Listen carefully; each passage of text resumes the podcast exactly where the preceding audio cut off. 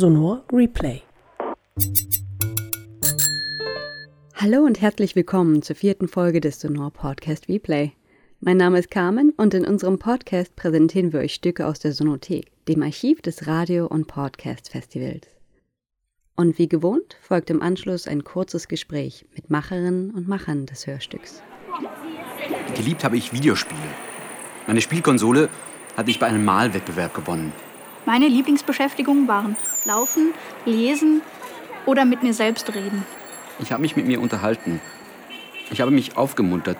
Ich habe mir Geheimnisse zugeflüstert, habe mich zum Lachen gebracht und ich habe mich mit mir gestritten. In China gibt es zu viele Einzelkinder. Es war einsam so ohne Brüder und Schwestern. So viel ich weiß, reden viele Kinder gerne mit sich selbst. In unserer vierten Podcast-Folge präsentieren wir euch Childhood Stories China 2012 von Regina Dürig und Christian Müller. Für ihre poetische Audiodokumentation sammelten sie eine Vielzahl persönlicher Kindheitserinnerungen von Chinesinnen und Chinesen und fügten die Erinnerungen zusammen mit Falt-Recordings aus Peking und Shanghai. Daraus entstanden ist ein lyrisches Audiostück, das uns in das urbane, von der Ein-Kind-Politik geprägte China des späten 20. Jahrhunderts führt. Sonor Replay. Es waren einmal zwei Mäuse. Es waren einmal zwei Mäuse, die in einen Eimer Sahne gefallen waren. Die eine gab auf und ertrank, die andere strampelte und zappelte, sie kämpfte.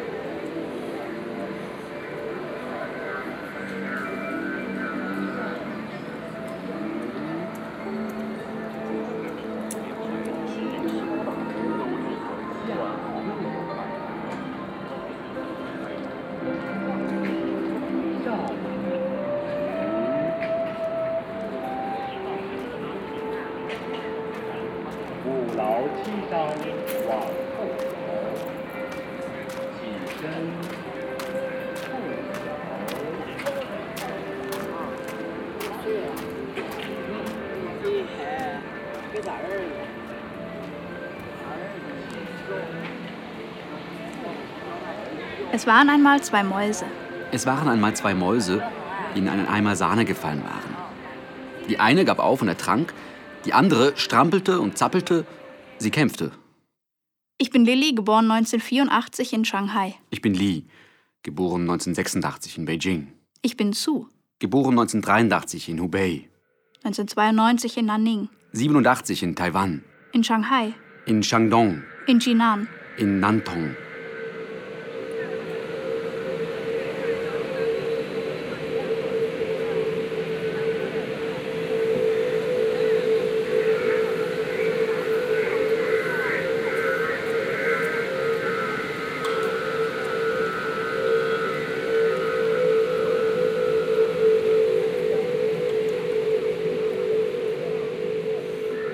Waren einmal zwei Mäuse, die in einen Eimer Sahne gefallen waren. Die eine gab auf und ertrank. Die andere strampelte und zappelte, sie kämpfte. So schlug sie die Sahne zur Butter und entkam dem Eimer. Das war meine Lieblingsgeschichte als Kind. Ich mochte die Geschichte von der Katze in der Bäckerei am liebsten. Miss Jones Katze trank in der Bäckerei Milch mit Hefe und wurde größer und größer. Sie wurde so groß, dass sie die Straße blockierte und irgendwann sogar den Fluss. Dann kam eines Tages eine Flut und riss ein Loch in den Damm. Geh, Hefekatze, verstopf das Loch, rette den Damm, rief Miss Jones. Die Katze folgte Miss Jones Befehl und setzte sich auf das Loch. Dank ihr war das Dorf wieder sicher.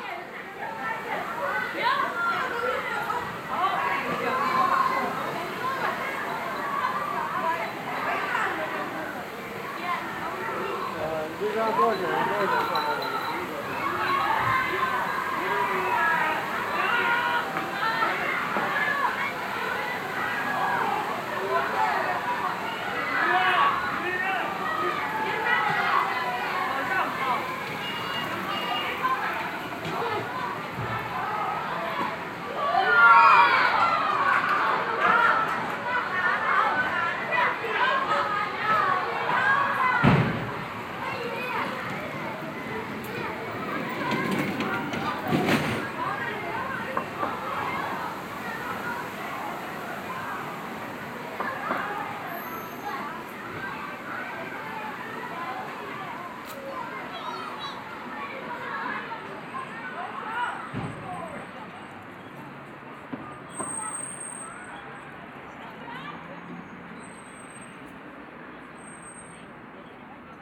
Als ich klein war, wurde ich oft gefragt, was ich mal werden möchte.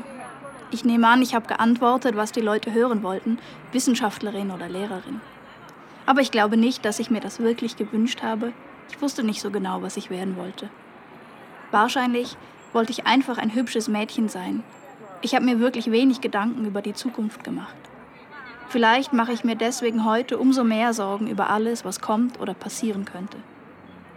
Ich wollte Fernsehmoderator werden. Ich fand Polizistin einen ziemlich coolen Beruf wegen der Uniform. Polizisten haben für mich immer sehr mächtig ausgesehen. Ich glaube, dass Macht erstrebenswert war, gehörte in den 90er Jahren zur Kultur in China. Ich wollte Professor werden. Ich wollte Schauspielerin werden oder Hausiererin. Ich dachte, wenn ich eine Hausiererin wäre, die Äpfel verkauft, könnte ich Äpfel essen, wann immer ich will. Was ich als Kind werden wollte? Erwachsen, ich wollte Eisverkäuferin werden, damit ich in der ganzen Welt herumreisen und Eis verkaufen kann. Ich weiß gar nicht, warum ich diesen Plan überhaupt aufgegeben habe. Er klingt immer noch unheimlich verlockend. Ich wollte jemand mit so viel Freiheit wie möglich sein. Mit fünf wollte ich Komikerin werden. Ich wollte die Leute zum Lachen bringen. Mit zehn wollte ich eine wortgewandte Diplomatin werden. Welchen Beruf haben deine Eltern sich für dich gewünscht? Meine Mutter hat sich gewünscht, dass ich Soldatin werde, weil sie dachte, dass ich schön aussehen würde in Uniform. Mein Vater wollte, dass ich Ärztin oder Anwältin werde. Er wollte, dass ich ein anständiges Leben habe. Meine Eltern wollten, dass aus mir ein Universitätsstudent wird. Eine Wissenschaftlerin. Eine nützliche, wertvolle Person. Eine glückliche Frau. Ein ehrlicher Mann. Ein gesundes Mädchen. Ein Arzt.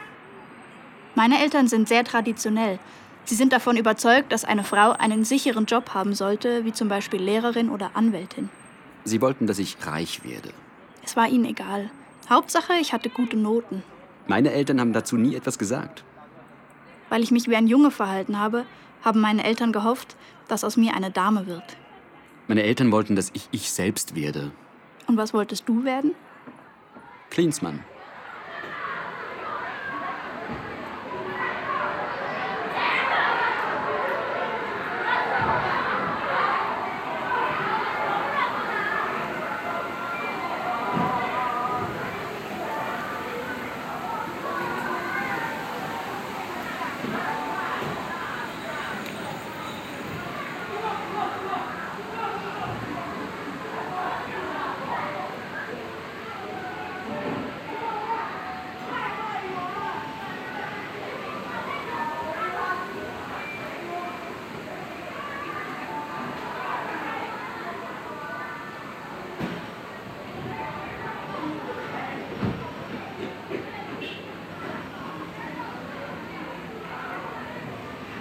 Kennst du die Geschichte von den zwei Kaulquappen?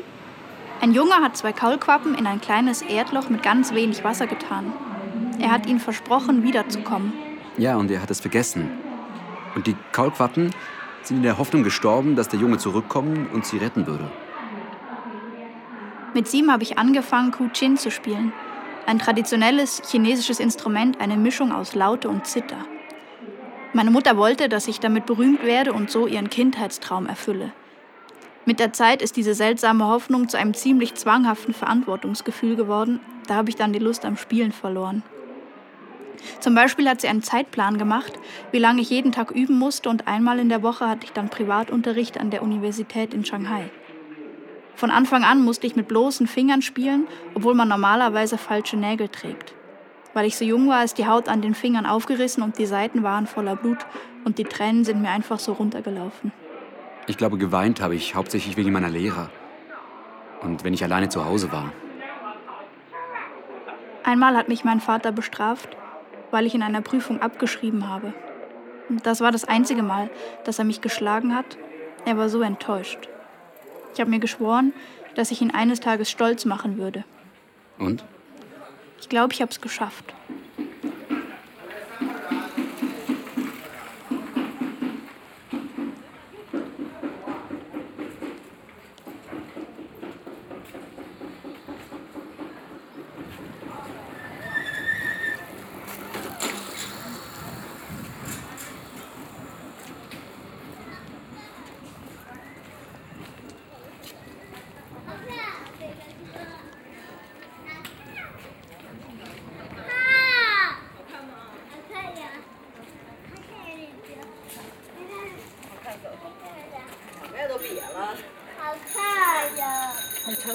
这个车多脏啊！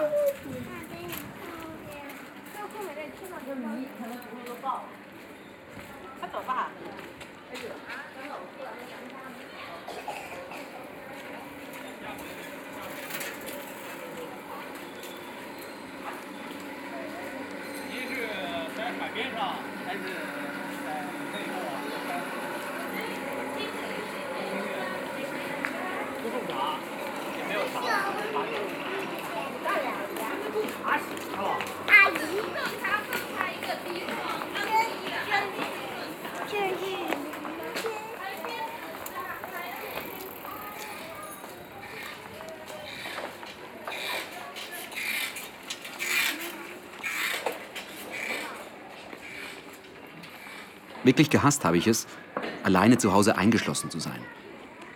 Meine Eltern waren beide berufstätig, deswegen mussten sie mich in den Sommer- und Winterferien zu Hause einschließen. Ich habe mich so allein gefühlt. Aber ich wusste auch, dass meine Eltern das machten, weil sie wollten, dass ich sicher bin. Wenn ich nicht das bekommen habe, was ich wollte, habe ich auch geweint. Einmal zum Beispiel habe ich ein mechanisches Spielzeug gesehen und wollte es unbedingt haben, aber meine Mutter wollte es mir nicht kaufen, weil es zu teuer war und nicht für Kinder geeignet. Ich habe drei Stunden lang im Geschäft geheult und geschrien und meine Mutter ist einfach weggegangen. Natürlich habe ich das Ding am Ende doch bekommen, weil der Verkäufer meine Mutter, als sie zurückgekommen ist, regelrecht angebettelt hat, es zu kaufen, zur Hälfte vom ursprünglichen Preis.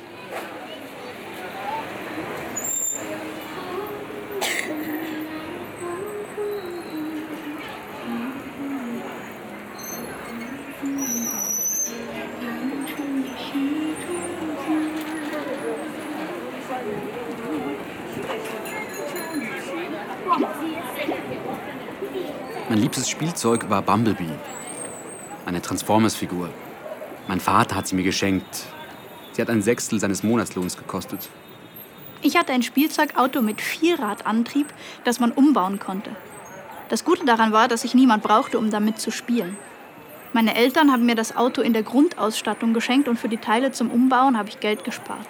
Geliebt habe ich Videospiele. Meine Spielkonsole hatte ich bei einem Malwettbewerb gewonnen. Meine Lieblingsbeschäftigungen waren Laufen, Lesen oder mit mir selbst reden. Ich habe mich mit mir unterhalten. Ich habe mich aufgemuntert, habe mich auf Ideen gebracht. Ich habe mir Geheimnisse zugeflüstert, habe mich zum Lachen gebracht und ich habe mich mit mir gestritten. In China gibt es zu viele Einzelkinder. Es war einsam, so ohne Brüder und Schwestern. So viel ich weiß, reden viele Kinder gerne mit sich selbst. Ich war ein Reisekind. Für mich war es das Größte, in den Ferien zu sein. Ganz egal an welchem Ort. Ich war glücklich, wenn ich irgendwo hingehen konnte. Meine Mutter mochte das Reisen auch sehr und ich konnte viel mit ihr unterwegs sein.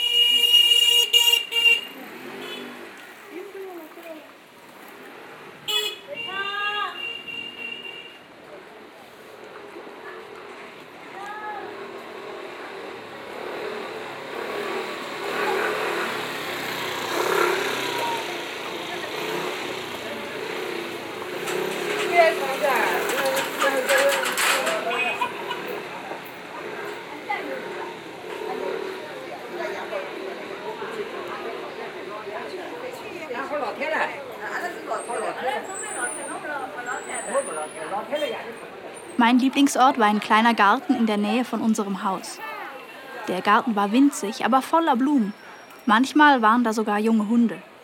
Wenn ich im Garten war, habe ich mir vorgestellt, dass er mein Schloss ist, und ich war natürlich die Prinzessin. Ich hatte einen Spielzeughund, den habe ich immer mit in das geheime Schloss genommen, und obwohl er ziemlich klein war, war er schön und seidig. Für mich war er eine Art Ritter. Wenn er nachts bei mir war, brauchte ich vor nichts Angst zu haben. Die Toilette Was ist damit? war mein Lieblingsort. Da habe ich mich sicher gefühlt. Ich hatte nie ein eigenes Zimmer, die Toilette war meine Privatsphäre. Meine Lieblingsorte waren eher die Busse und die Straße. Man konnte dort so gut die Menschen beobachten. Niemand hat mich gestört und ich habe mich gut gefühlt. Der Zoo, Ja, der Zoo. der Spielplatz, Der Park. in den Armen meiner Mutter. Mein Lieblingsort war die eine Ecke meines Zimmers. Bis heute bilde ich diese Ecken irgendwie nach. Meine Möbel stehen immer genau gleich wie damals in meinem ersten Zimmer. Ich war am liebsten bei meinen Großeltern mütterlicherseits.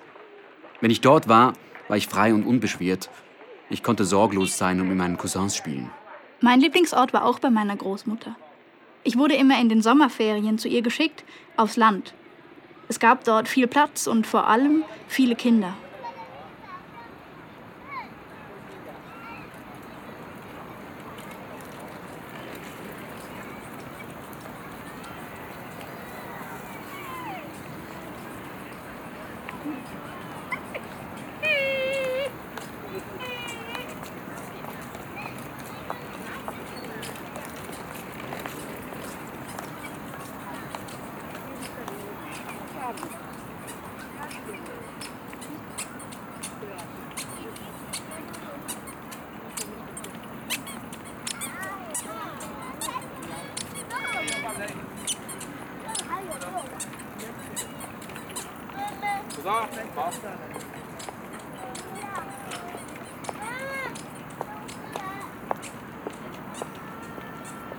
Großeltern haben mir Halma beigebracht, Sie haben mir gezeigt, wie man Dumplings macht, wie man strickt und wie man Mahjong spielt. wie man Badminton spielt. Sie haben mir Märchen erzählt, Von meinen Großeltern habe ich Humor gelernt und wie man Wut zeigt, wie man Dämonen vertreibt, wie man sein Land liebt und ein guter Mensch ist. wie man in Fröhlichkeit und Dankbarkeit lebt. Die Liebe zwischen Ehemann und Frau, zwischen Eltern und Kindern, zwischen ihnen und mir. Dass man sich abheben muss, dass man besser sein muss als der Rest. Ich habe meine Großeltern nicht kennengelernt. Sie wollten, dass ich in die Partei eintrete und ich habe es gemacht. Wie würdest du den Unterschied zwischen deiner Kindheit und der deiner Eltern beschreiben? Ich glaube, ich hatte mehr Spielzeug und mehr Hausaufgaben. Meine Eltern hatten in ihrer Kindheit weniger Möglichkeiten. Und es war nicht einfach zu überleben. Wir hatten viele Möglichkeiten und ein gesichertes Leben. Sie waren einfach. Wir waren verwirrt. In meiner Kindheit haben Jungs mit elektronischen Spielsachen gespielt. Mit Gameboys zum Beispiel. Und Mädchen haben mit Barbies gespielt. Aber man hat mit sich alleine gespielt. Als meine Eltern klein waren, haben sie mit anderen Kindern gespielt. Meine Eltern mussten ums Überleben kämpfen. Gegen die Natur und die Gesellschaft. Der größte Unterschied sind die Umstände. Meine Eltern haben mir erzählt, dass sie eine harte Kindheit hatten. Zum Beispiel wurden Kleidungsstücke von Schwestern zu Brüdern weitergegeben, bis sie kaputt waren. Aber meine Eltern hatten immer ihre Schwestern und Brüder. Sie waren arm und glücklich und wir waren verzogen und einsam.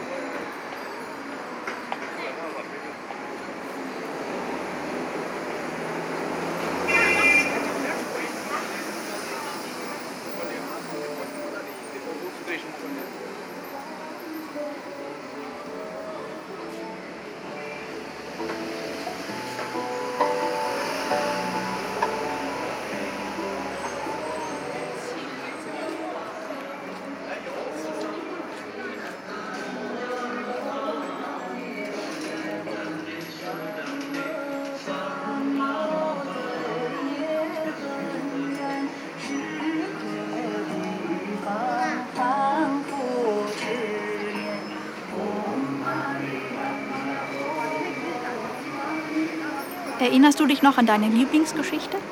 Das war die Legende der weißen Schlange. Eine Frau und ein Mann verlieben sich ineinander. Sie heiraten und leben glücklich zusammen. Nur der Mann weiß nicht, dass seine Frau eine weiße Schlange ist, die sich bloß in einen Menschen verwandelt hat. Nachdem sie das gemeinsame Kind zur Welt gebracht hat, kann sie sich nicht mehr kontrollieren und nimmt ihre wahre Gestalt an. Das erschreckt den Mann zu Tode. Sie findet eine Medizin, um ihn wieder zum Leben zu erwecken, und er verzeiht ihr. Aber weil es Menschen und Geistern verboten ist, sich ineinander zu verlieben, wird sie am Schluss von einem Zauberer verbannt. Meine Lieblingsgeschichte war Der König der Löwen. Simba war der erste Held in meinem Leben. Er besiegt seinen bösen Onkel Scar und rettet so das Königreich. Dann heiratet Simba seine beste Freundin Nala und wird selbst König. Bei mir war es die Reise nach Westen, eine alte chinesische Geschichte. Es geht um die unglaublichen Abenteuer des Mönchs Xiong Zhang, der zum westlichen Himmel reist, um die heiligen buddhistischen Schriften zu suchen. Begleitet wird er dabei von Sung Wukong, dem listigen und ehrfurchtslosen Affen, von Chubachi, dem gierigen Schwein und vom Wasserdämon Bruder Sand. Ich habe es sehr gemocht, abends im Bett Geschichten erzählt zu bekommen. Aber ich kann mich an keine einzige mehr erinnern. Als ich dann selbst lesen konnte, war Dornröschen mein Lieblingsbuch. Richtiges Mädchenzeug. Die Hauptgeschichte, die Reise nach Westen, führt den Mönch durch alle möglichen Prüfungen und Zwangslagen. Hauptsächlich hat er mit Monstern und Geistern zu tun, die ihn auffressen wollen. Nur der Mut und die Zauberkräfte seiner Begleiter retten ihn vor dem Tod. Alice im Wunderland. Disneys König der Löwen. Ein Löwe überwindet seine Angst und Feigheit, um König zu werden. Alles von Sherlock Holmes. E.T. Die kleine Meerjungfrau. Eine junge Prinzessin, die einen Fischschwanz anstelle menschlicher Beine hat und im Meer lebt. Das ist alles. Den Teil mit der Liebesgeschichte mochte ich nicht. Hans im Glück. Aschenputtel. Schneewittchen und die sieben Zwerge. Meine Lieblingsgeschichte ging um ein Paar roter Schuhe. Eine Prinzessin wollte Tänzerin werden und eines Tages gab ihr jemand rote Schuhe, in denen sie bezaubernd tanzen konnte. Jeder, der sie sah, fand, dass sie perfekt tanzte. Aber sie konnte nicht mehr aufhören. Die Schuhe tanzten von allein und niemand konnte ihr helfen. So schöne rote Schuhe, aber keiner konnte sie stoppen. Ich mag die Geschichte, weil ich nicht weiß, ob ich sie tragisch finde oder schön. Das ist wirklich schwer zu sagen.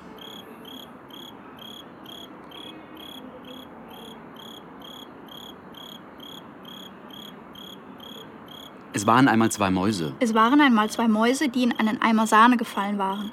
Die eine gab auf und ertrank. Die andere strampelte und zappelte, sie kämpfte. So schlug sie die Sahne zu Butter und entkam dem Eimer. Das war meine Lieblingsgeschichte als Kind.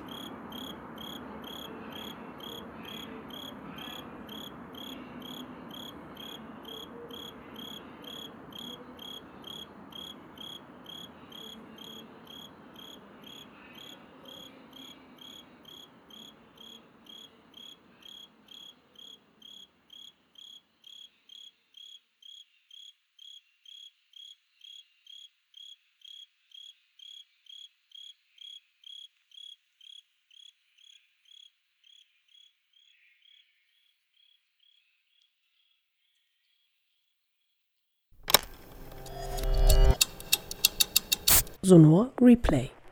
Ihr habt das Hörstück Childhood Stories China 2012 von Regina Dürig und Christian Müller gehört. Mit ihrem Stück gewannen sie 2014 beim Sonor Radio und Podcast Festival den Jurypreis in der Kategorie Experimentelles. Als Stories und Sound Duo Butterland leben und arbeiten beide in Biel. Regina ist prämierte Autorin und Dozentin für literarisches Schreiben. Christian wirkt als Elektromusiker mit einer großen Liebe zu experimentellem Noise in verschiedenen Kollaborationen und Produktionen. Für unseren Podcast Replay habe ich die beiden im Sommer in ihrer Wohnung in Biel getroffen. Vielen, vielen lieben Dank, Ja, dass gerne. ihr quasi euch Zeit genommen habt. Sie haben mir mehr über die Entstehung von Childhood Stories China 2012 erzählt und ihre Faszination für fremde Orte als Inspirationsquelle. Vielleicht kann ich es vorwegschieben, das ist eines meiner liebsten Stücke. Also jetzt ohne groß Schaum schlagen zu wollen, aber ähm, weil es doch eine sehr starke lyrische Qualität da drin hat und gleichzeitig neben diesen, also diese Verwebung von Sprichwörtern mit doch sehr persönlichen Eindrücken von den Personen, die er da entweder interviewt hat, oder dazu komme ich noch, ähm, plus File Recordings, die mit hineingewonnen wird. Also für mich war es wirklich ganz toll. Ähm, ein unglaublich angenehmer Mix zum Hören und ich glaube, dass, äh, dass ihr den Jurypreis damals gewonnen habt, 2014, spiegelt das vielleicht Mhm. auch wieder, dass das wirklich angekommen ist.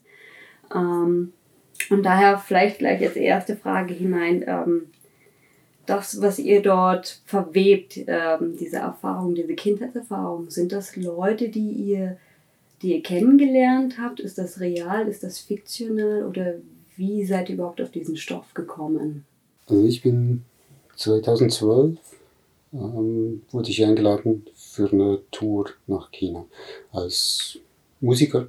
Ich habe dort mit, mit 20 oder 15 anderen Schweizern bin ich dorthin gefahren und dann fand plötzlich Regina, hey, da müssten wir doch was draus machen. Ja, ich fand es damals, also ich meine, weiß nicht, ob das da noch stärker war als jetzt, aber ich hatte den Eindruck, dass die Sachen, die man über China weiß, aus den Medien, dass genau, dass das halt immer so sehr gefärbt ist und dass man irgendwie ich mir nie so sicher war, was jetzt sozusagen die wahren Geschichten oder wie es den Menschen so wirklich geht, sagen wir mal so, in diesem Staat zu leben, in diesem Regime. Und so kamen wir dann eigentlich aus diesem Interesse, irgendwas zu erfahren, sind wir dann auf die Idee gekommen, halt eben wie eine Umfrage zu machen. Und wir auf die Kindheitsfragen sind wir gekommen, weil wir dachten, das ist vielleicht am, sagen wir mal, unverfänglichsten oder am wenigsten, falls es gefährlich ist, für die Leute irgendwas zu sagen, am wenigsten gefährlich, so dass, weil man nicht, meine Kindheit ist ja vorbei und da war man sowieso klein. So. Und so haben wir dann diese zwölf Fragen sind es, glaube ich, uns überlegt. Und dann hast du aber jemanden kennengelernt dort, der dir geholfen hat, das zu verbreiten, der es vor allen Dingen auch auf Chinesisch übersetzt hat, gell? Ich habe es mitgenommen. Dann gab es einen Abend, wo die Chefin von Prohelvetia China auch dabei war. Und dann fand sie, okay, sie sagt das an auf Chinesisch äh, vor unserem Konzert. Und darauf ist einer zu mir gekommen und fand, hey, das sei super spannend. Und er hat das in seinen Kreisen ähm, rumgeschickt und plötzlich kam dann eine Mail mit allen Antworten und wir waren plötzlich vor diesem ganzen Material. Parallel dazu wusste ich das, also ich habe konstant versucht, diese, diese Stadt aufzunehmen. Ich habe Field Recordings gemacht, dass ich nachher auch das Material habe, um darum was zu bauen.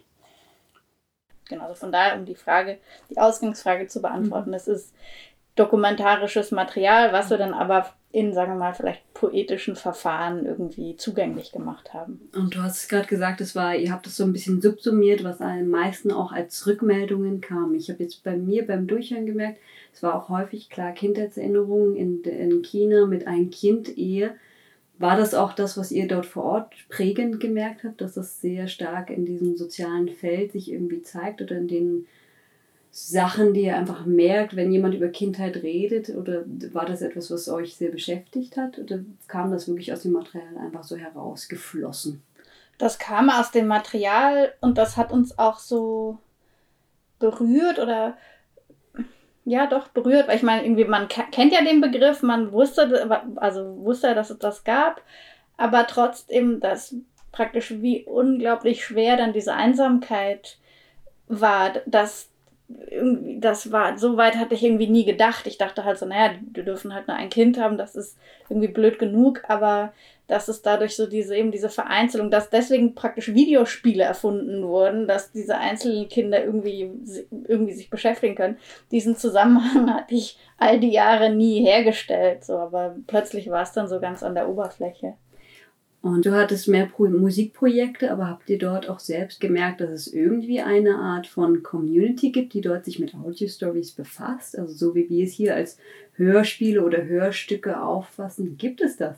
Also ich habe Soundart-Menschen getroffen, ich habe Noise Musiker getroffen, die, also Noise im, im ganz, ganz weiten Bereich, experimentelle Musiker, die mit komischen Geräten Musik machen, die Mehrkanalinstallationen machen, die Text und Musik verbinden, bis, ähm, bis nur noch Text da ist. Und die kennen sich und die sind super freundlich. Also da passiert sehr vieles, aber das ist unglaublich überschaubar für die Größe des Landes. Und es, das ist das, was ich so etwas mitbekommen habe. Also eher dort, es gibt so einfach so, es gibt so Freistellen, und dort kann man machen, wie man möchte. Also ist, solange man sich nicht gegen das Regime stellt, kann man machen, was man will. Und, es, und diese Energie, die hat man natürlich, die habe ich sehr wahrgenommen. Also von dem her, ich weiß nicht, ob es andere äh, auch so kleine Familien gibt, die die Dinge machen, aber dort ist es, ist es großartig. Also dort gibt es wirklich viel, viel Drive.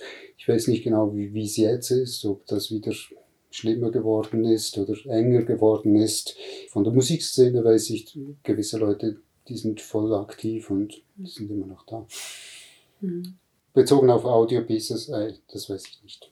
Ähm, und gab es Themen, wo ihr euch sagt, das wäre so spannend gewesen, aber zu verfängt oder, oder halt etwas, wo ihr nicht ganz genau wusstet, wie man da rangehen kann? Weil du meintest, Kindheitserinnerung, das ist etwas, wo man, wo man wie möglichst wenig falsch machen kann und trotzdem öffnet sich ein Feld gab es auch etwas, wo ihr gesagt habt, boah, das hätten wir so gerne gemacht, aber wir, uns fehlt der Zugang dafür oder vielleicht auch das Verständnis von doch einer ja, sehr anderen Kultur? Das Interessante ist ja an der Anlage, also es gab einfach diesen Fragekatalog mhm. und der ging dann aus unseren Händen mhm. und kam nur so zurück. Also es gab gar, gar nicht mehr diese Möglichkeit in der Hoffnung, äh, diese Fragen sind genug schlau, offen oder kreativ oder die, da passiert was. Und das hat sich nachher eingelöst. Genau, also da war die Interaktion äh, aus, aus diesen Gründen nicht möglich. Aber das, was wir bekommen haben, das Material, war, war eigentlich noch viel reichhaltiger oder tiefer, als ich mir das hätte vor hätte träumen können sozusagen oder geträumt hätte, weil die Fragen ja doch super basal eigentlich sind und ich dann erstaunt war, wie, wie viel Feinstoffliches sich dann dadurch transportiert. Und dort war es wirklich so, dass die viele Leute wirklich einfach so ein Wort oder zwei, drei, vier Wort Antworten gegeben haben. Also wirklich so, wie man halt so Fragebögen ausfüllt.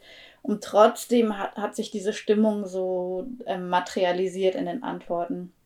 Und für uns war es dann eher aus diesem, aus diesem Berührtsein und Begeistertsein eigentlich von dem, was sich gezeigt hat, sind wir dann eher weitergegangen oder wollten wir irgendwie das eben noch in anderen Gesellschaften ausprobieren. Das heißt, wir haben das in Istanbul in der Türkei gemacht, die gleichen Fragen. Und wir haben das in Moskau gemacht, 2019, als Christian auch länger dort war und sind es jetzt eigentlich am Produzieren demnächst. Und dort war dann schon was du sagst, praktisch dieses Nachfragen oder irgendwie anders ins Gespräch kommen, das war schon unser Wunsch. Und eigentlich hatten wir uns das ein bisschen für Istanbul schon gewünscht. Das hat da aber auch wieder nicht geklappt. Und jetzt in Moskau, da haben wir es wirklich anders gemacht. Zum, also es gab auch den schriftlichen Fragebogen, den dann Musiker oder Menschen ausgefüllt haben, die du kennengelernt hast. Und da hatten wir auch eine junge Frau aus Moskau, die uns, die uns eine Stadtführung gemacht hat an die Orte, an ihre Lieblingsorte der Kindheit sozusagen. Und dabei haben wir dann gesprochen und sind irgendwie drei Stunden mit ihr durch die Stadt ähm, gewandert. Und ihr habt das jetzt gemeint, ähm, ihr habt das jetzt in Istanbul und Moskau gemacht. Und ihr habt ja bei uns bei der Sonothek auch noch das Stück ähm, aus dem Reisewörterbuch, wo es auch eigentlich eine fremde Kultur ist. Wenn ich mich jetzt recht erinnere, mhm. isländisch, genau. oder? Ja. Genau, also das ist ähm, auch nochmal ein Stück, wo es euch so ein bisschen in die Ferne getrieben habt. Ist das so etwas, was ihr besonders mögt? Und wenn ja, was, was reizt euch da so, euren Stoff so in Kulturen zu suchen, die doch anders ticken wie die Schweiz? Eben wenn man in einer anderen Kultur, oder wenn ich in einer anderen, wenn wir in einer anderen Kultur sind, finde ich, hat gibt so eine andere durch, andere Aufmerksamkeit, dass man so Dinge bestaunen kann, was man in dem, was man gewohnt ist, irgendwie schwieriger nur hinkriegt, diese Aufmerksamkeit zu haben auf die Details. Und ich finde, es ist so eine andere Durchlässigkeit. Also ich bin, ich, ich nehme es viel mehr auf oder wir, das sind die, alle die Arbeiten sind im, im Zuge von Residencies entstanden. Das für die Childhood Stories sind wir wirklich explizit an die Orte gegangen, wo wir das gerne machen wollten. Und das aus dem Reisewörterbuch, das ist eher andersrum. Also da wollten wir nach Island und haben dort gearbeitet und dann sind irgendwie aus den Sachen, die wir dort gemacht haben, ist dann, als wir schon wieder zu Hause waren, irgendwann das Hörspiel entstanden. Da war das nicht so, so klar, dass es dieses Produkt geben würde. Ähm, und dann wirklich aus dieser Beschäftigung mit dem Ort, mit dem Dasein, irgendwie einfach beobachten, schauen, was man da sieht, was, was die Orte so für Geschichten nicht auslösen, aber irgendwie heraufholen oder hervorbringen. Also ich finde, es hat so ein, irgendwie ist es für mich einerseits eine Einladung, mir was auszudenken und aber auch eine Einladung, wirklich genau hinzuschauen mit, und mich dem, dem zuzuwenden, mit dem natürlich, was ich mitbringe, ist ja klar. Ich, also, ähm, und aus diesem, dieser, diesen beiden Bewegungen entstehen dann solche Texte, die, die für mich so total verankert sind, eigentlich an diesen Orten, die ich niemals geschrieben hätte, ohne an den, jetzt in Island zum Beispiel gewesen zu sein. Und da wird es dann hoffentlich noch mehr geben, was wir bei uns am Sonor spielen dürfen, oder was?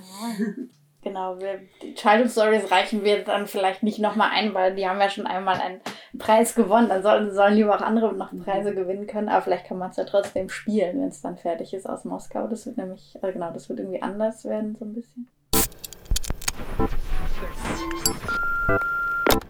Sonor Replay. Ihr habt die vierte Folge vom Sonor Podcast Replay gehört, in dem wir euch das Audiostück Childhood Stories China 2012 vom Duo Regina Dürig und Christian Müller vorgestellt haben.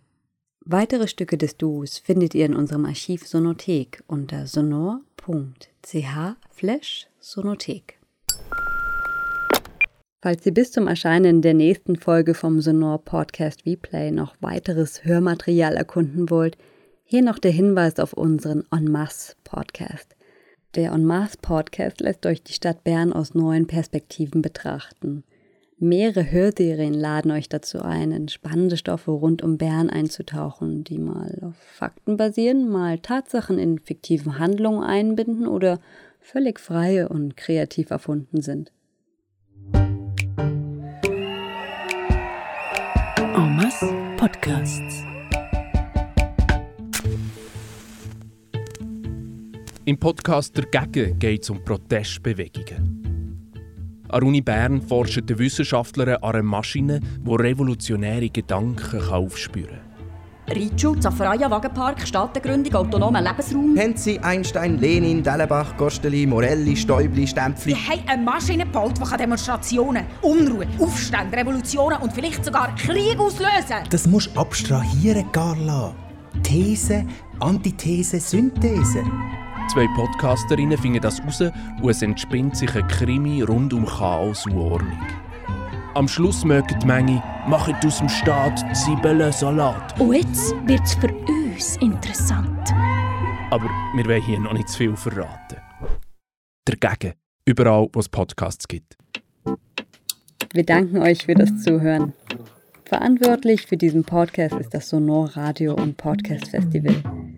Wir danken unseren Unterstützern, die unser Archiv Sonothek und diesen Podcast ermöglichen, namentlich Memoriev, Stadt und Kanton Bern sowie Stadt und Kanton Zürich. Sounddesign von Christina Baron.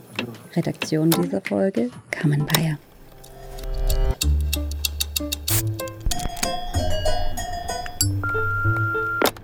Sonor Replay. Thank you.